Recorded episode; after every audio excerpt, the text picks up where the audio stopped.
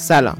ایمان هستم و این اپیزود 17 همه پادکست هزار و یک هستی توی این پادکست من قصد دارم که قصه های هزار و یک شب رو به زبون ساده برای شما تعریف کنم.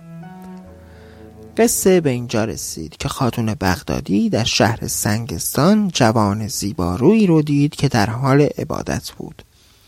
خاتون گفت که با دیدن این جوان یک دل صد دل عاشق اون شد و الان ادامه داستان.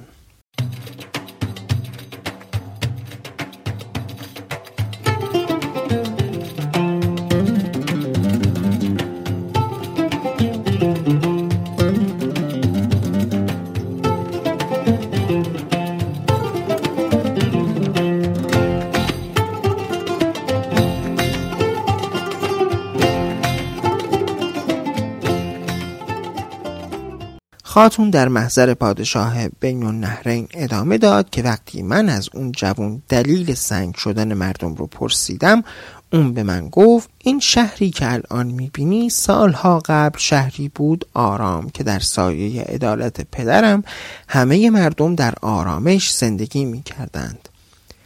این شهر سالها مرکز تجارت جهان بود و کشتی ها و بازرگان های زیادی برای تجارت و خرید و فروش به اینجا می اومدن.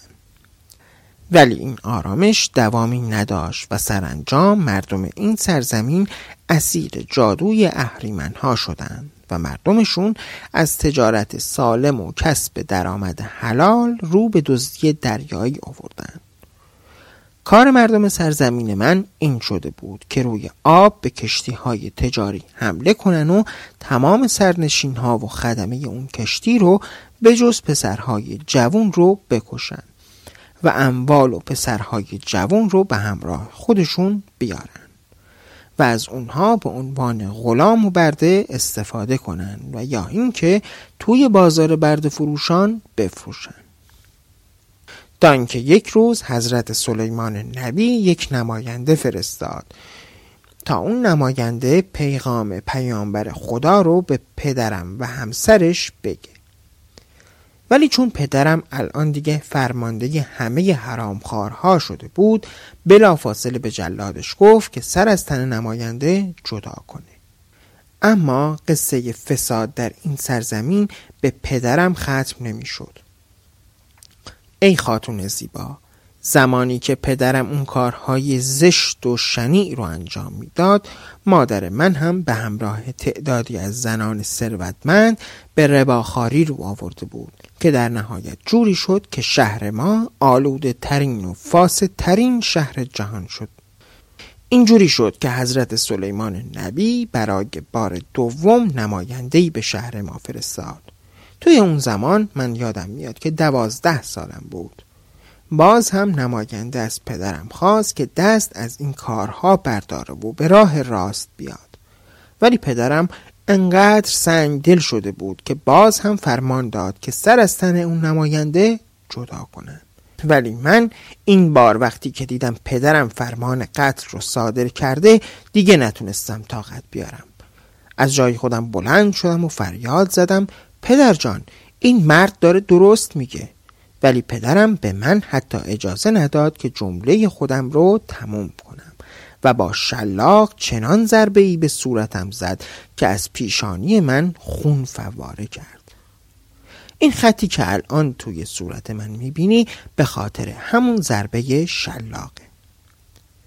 جلاد سر نماینده حضرت سلیمان رو قطع کرد و مادرم وارد بارگاه شد و سر بریده رو دید. وقتی فهمید که من به خاطر مخالفتم تازیان خوردم روی صورت زخمی من نمک ریخت و گفت تا تو باشی که یاد بگیری دیگه توی کار بزرگترها به خصوص پادشاه این سرزمین دخالت نکنی دو سه سالی گذشت و توی این مدت ظلم و جور و فساد روز به روز بیشتر شده بود و از خوبی چیزی جز افسانه باقی نمونده بود. روزی از روزها پیرمرد سپید موهی به قصر پدرم اومد که چهره بسیار نورانی داشت و خودش رو به عنوان معلم موسیقی معرفی کرد. اون به پادشاه گفت من برای آموزش موسیقی فرزند شما به اینجا اومدم. پدر من هم فرصت رو مناسب دید که از شر من که توی کارهاش سرک میکشیدم و فضولی می‌کردم خلاص بشه. به همین دلیل قبول کرد. یک روز که با پیرمرد تنها بودم اون به من گفت که ای جوان توی این شهر سراسر کفر و فساد تو تنها انسان پاکی هستی که آلوده نشدی. باید به تو بگم که من برای اتمام حجت با پدرت و مادرت به اینجا اومدم. اگر اونها آخرین پیغام حضرت سلیمان رو قبول کردن که هیچ. و الا من دستور دارم از طرف حضرت سلیمان بخوام که عذاب الهی به این سرزمین نازل بشه. که در اون صورت همه مردم این سرزمین از بین میرن. به جز تو.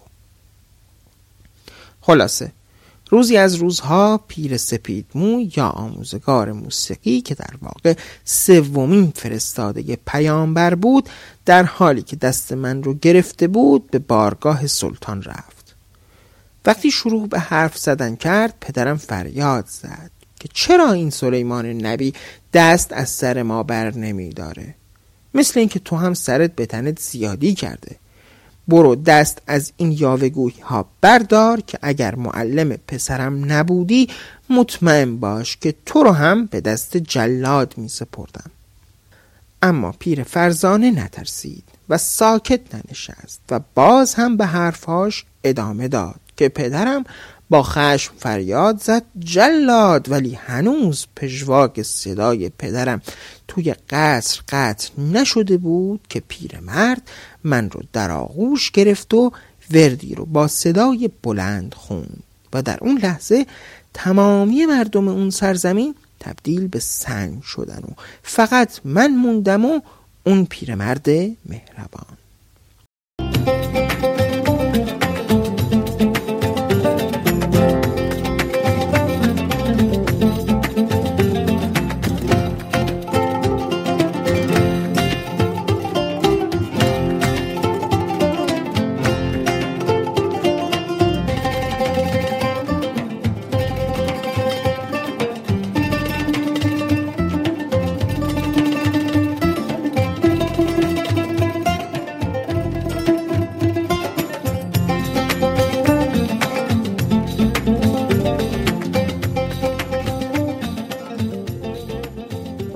بعد از اینکه مردم گناهکار این سرزمین همگی تبدیل به سنگ شدن اون پیرمرد به من گفت تو هر روز باید این کتاب مقدس رو بخونی تا بالاخره پای انسانی به اینجا برسه و به وسیله که اون نجات پیدا کنی.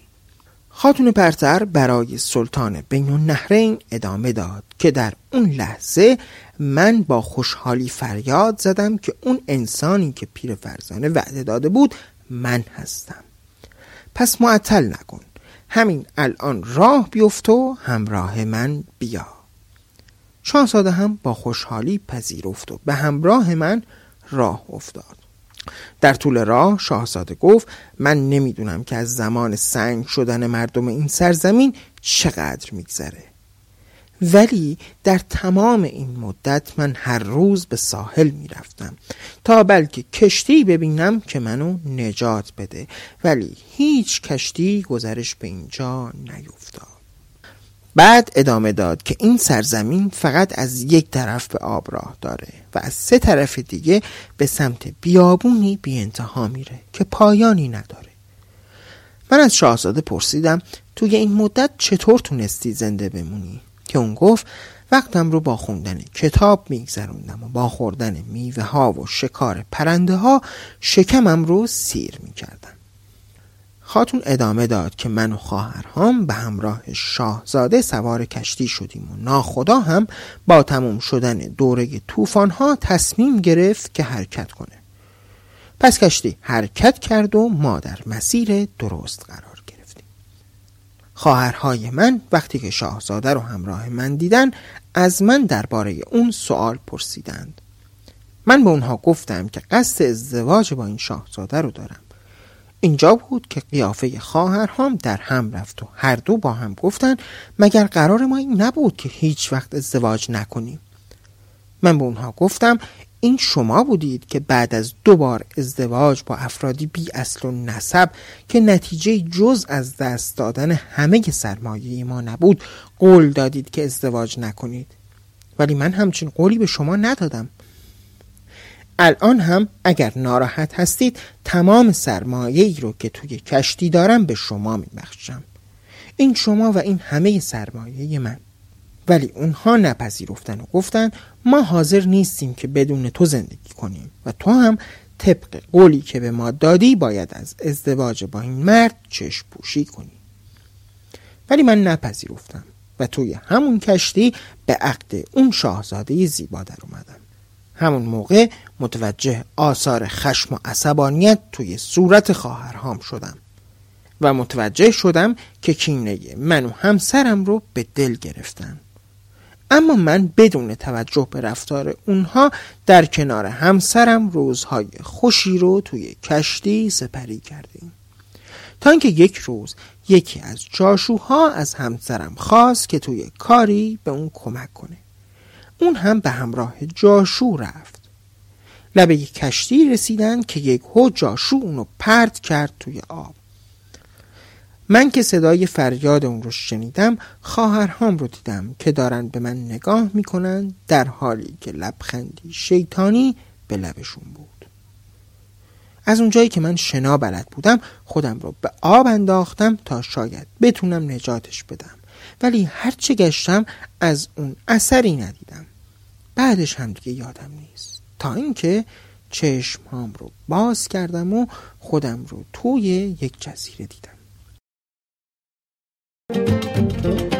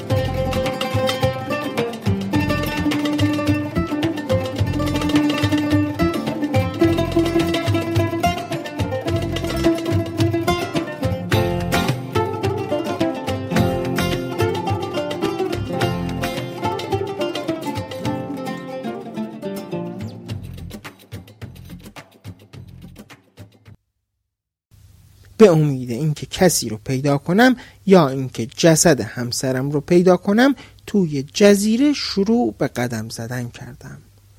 ولی هرچه که بیشتر میگشتم کمتر پیدا می‌کردم.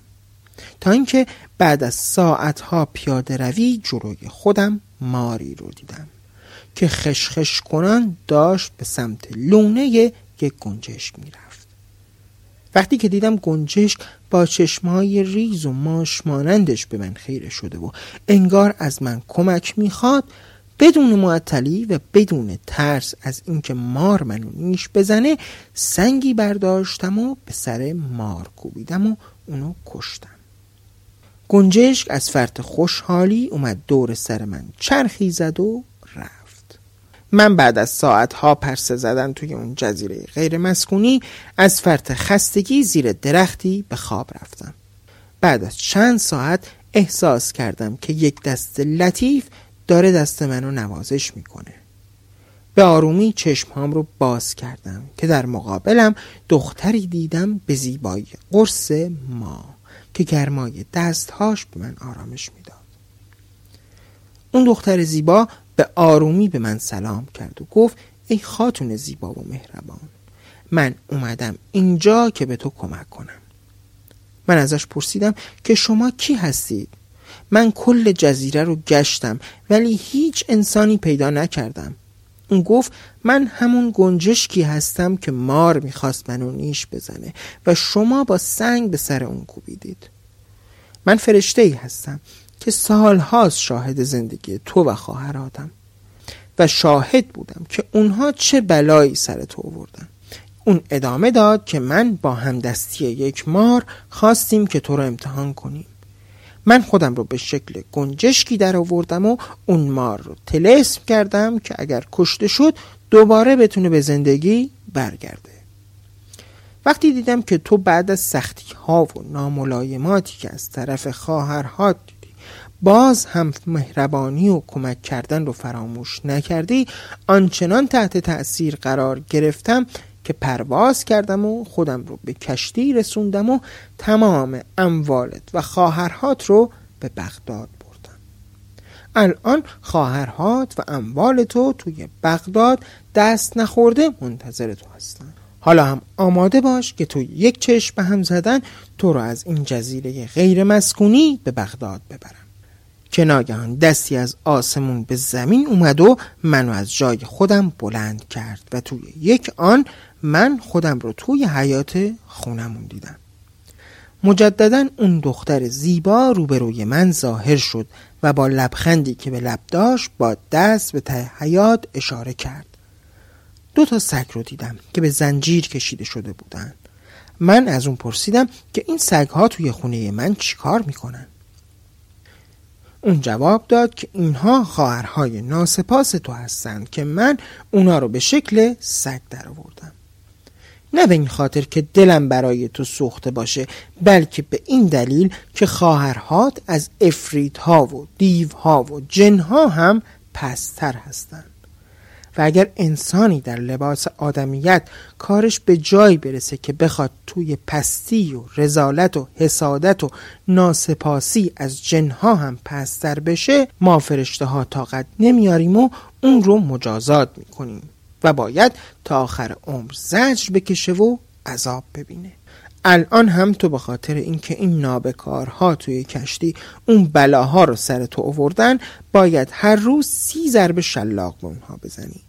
ضرباتی محکم و سخت. و اگر دلت به رحم بیاد باید بدونی که به تو هم رحم نمی کنم تو هم به شکل سگی در میای و کنار اینها به زنجیر کشیده میشی که اون موقع مطمئن باش به وسیله که همین دوتا سگ تکه پاره میشی. ولی اگر کاری رو که گفتم انجام بدی مطمئن باش من همیشه کنارت هستم. و جاهایی که تو توی دردسر افتادی به دادت می‌رسم. خاتون با چشمای اشکبار از جای خودش بلند شد و به سمت دوتا سگ یا همون خواهرهاش رفت. به سلطان گفت ای سلطان بزرگ اگر دیشب دیدی که من بعد از زدن شست ضربه تازگانه به این سگ ها به حالت اغما رفتم به خاطر این بود که هنوز هم دلم به حال اینها میسوزه. اما چه کنم؟ چه کنم که مجبورم هر روز همین کار رو تکرار کنم و الا خودم تبدیل به سگ میشم. در ضمن اون فرشته به من گفت اگر کسی از تو سوال پرسید که چرا این سگ ها رو می‌زنی بدون که من به وسیله اجنه به کمکت میام تا اون سوال کننده رو بکشی و نابود کنی. ای سلطان الان هم میترسم. میترسم از سرنوشتم چون من اسراری رو که نباید می‌گفتم رو برای شما بازگو کردم و معلوم نیست که چه بلایی به سر من بیاد. اینجا بود که وزیر خردمند پادشاه به سمت خاتون اومد و دستش رو روی شونه اون گذاشت و گفت تا زمانی که توی این قصر هستی از جادو در امانی و بدون که توی این مدت نیاز نیست که به اونها شلاق بزنی. الان هم برو یه گوشه ای بشین تا ببینم که چه کاری می‌تونم برات انجام بدم. بعد امیر رو کرد به خاتون دومی و گفت خب حالا نوبت توه که برای ما داستانت رو تعریف کنی. بگو ببینم کی هستی و از کجا اومدی. داستان اون جای تازیانه هایی که روی بدنت هست چیه؟ ولی خوب گوش کن. از تو هم انتظار دارم که تمام قصه خودت رو بی کم و کاس مثل خاتون اول بگی. Música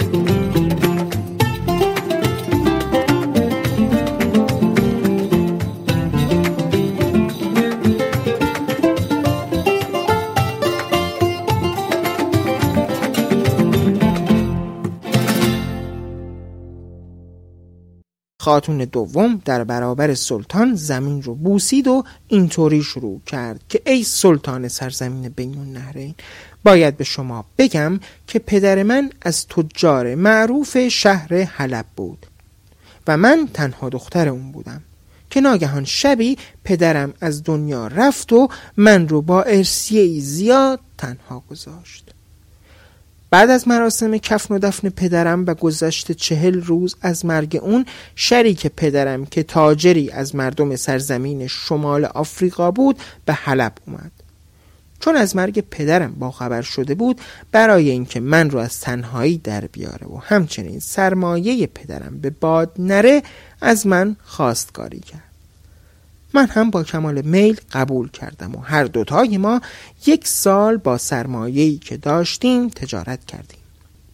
ولی طولی نکشید که همسرم هم مثل پدرم ناگهان از دنیا رفت و من موندم و کوهی از غم و غصه و هشت هزار دینار زر سرخ که نمی‌دونستم با اونها چیکار کنم.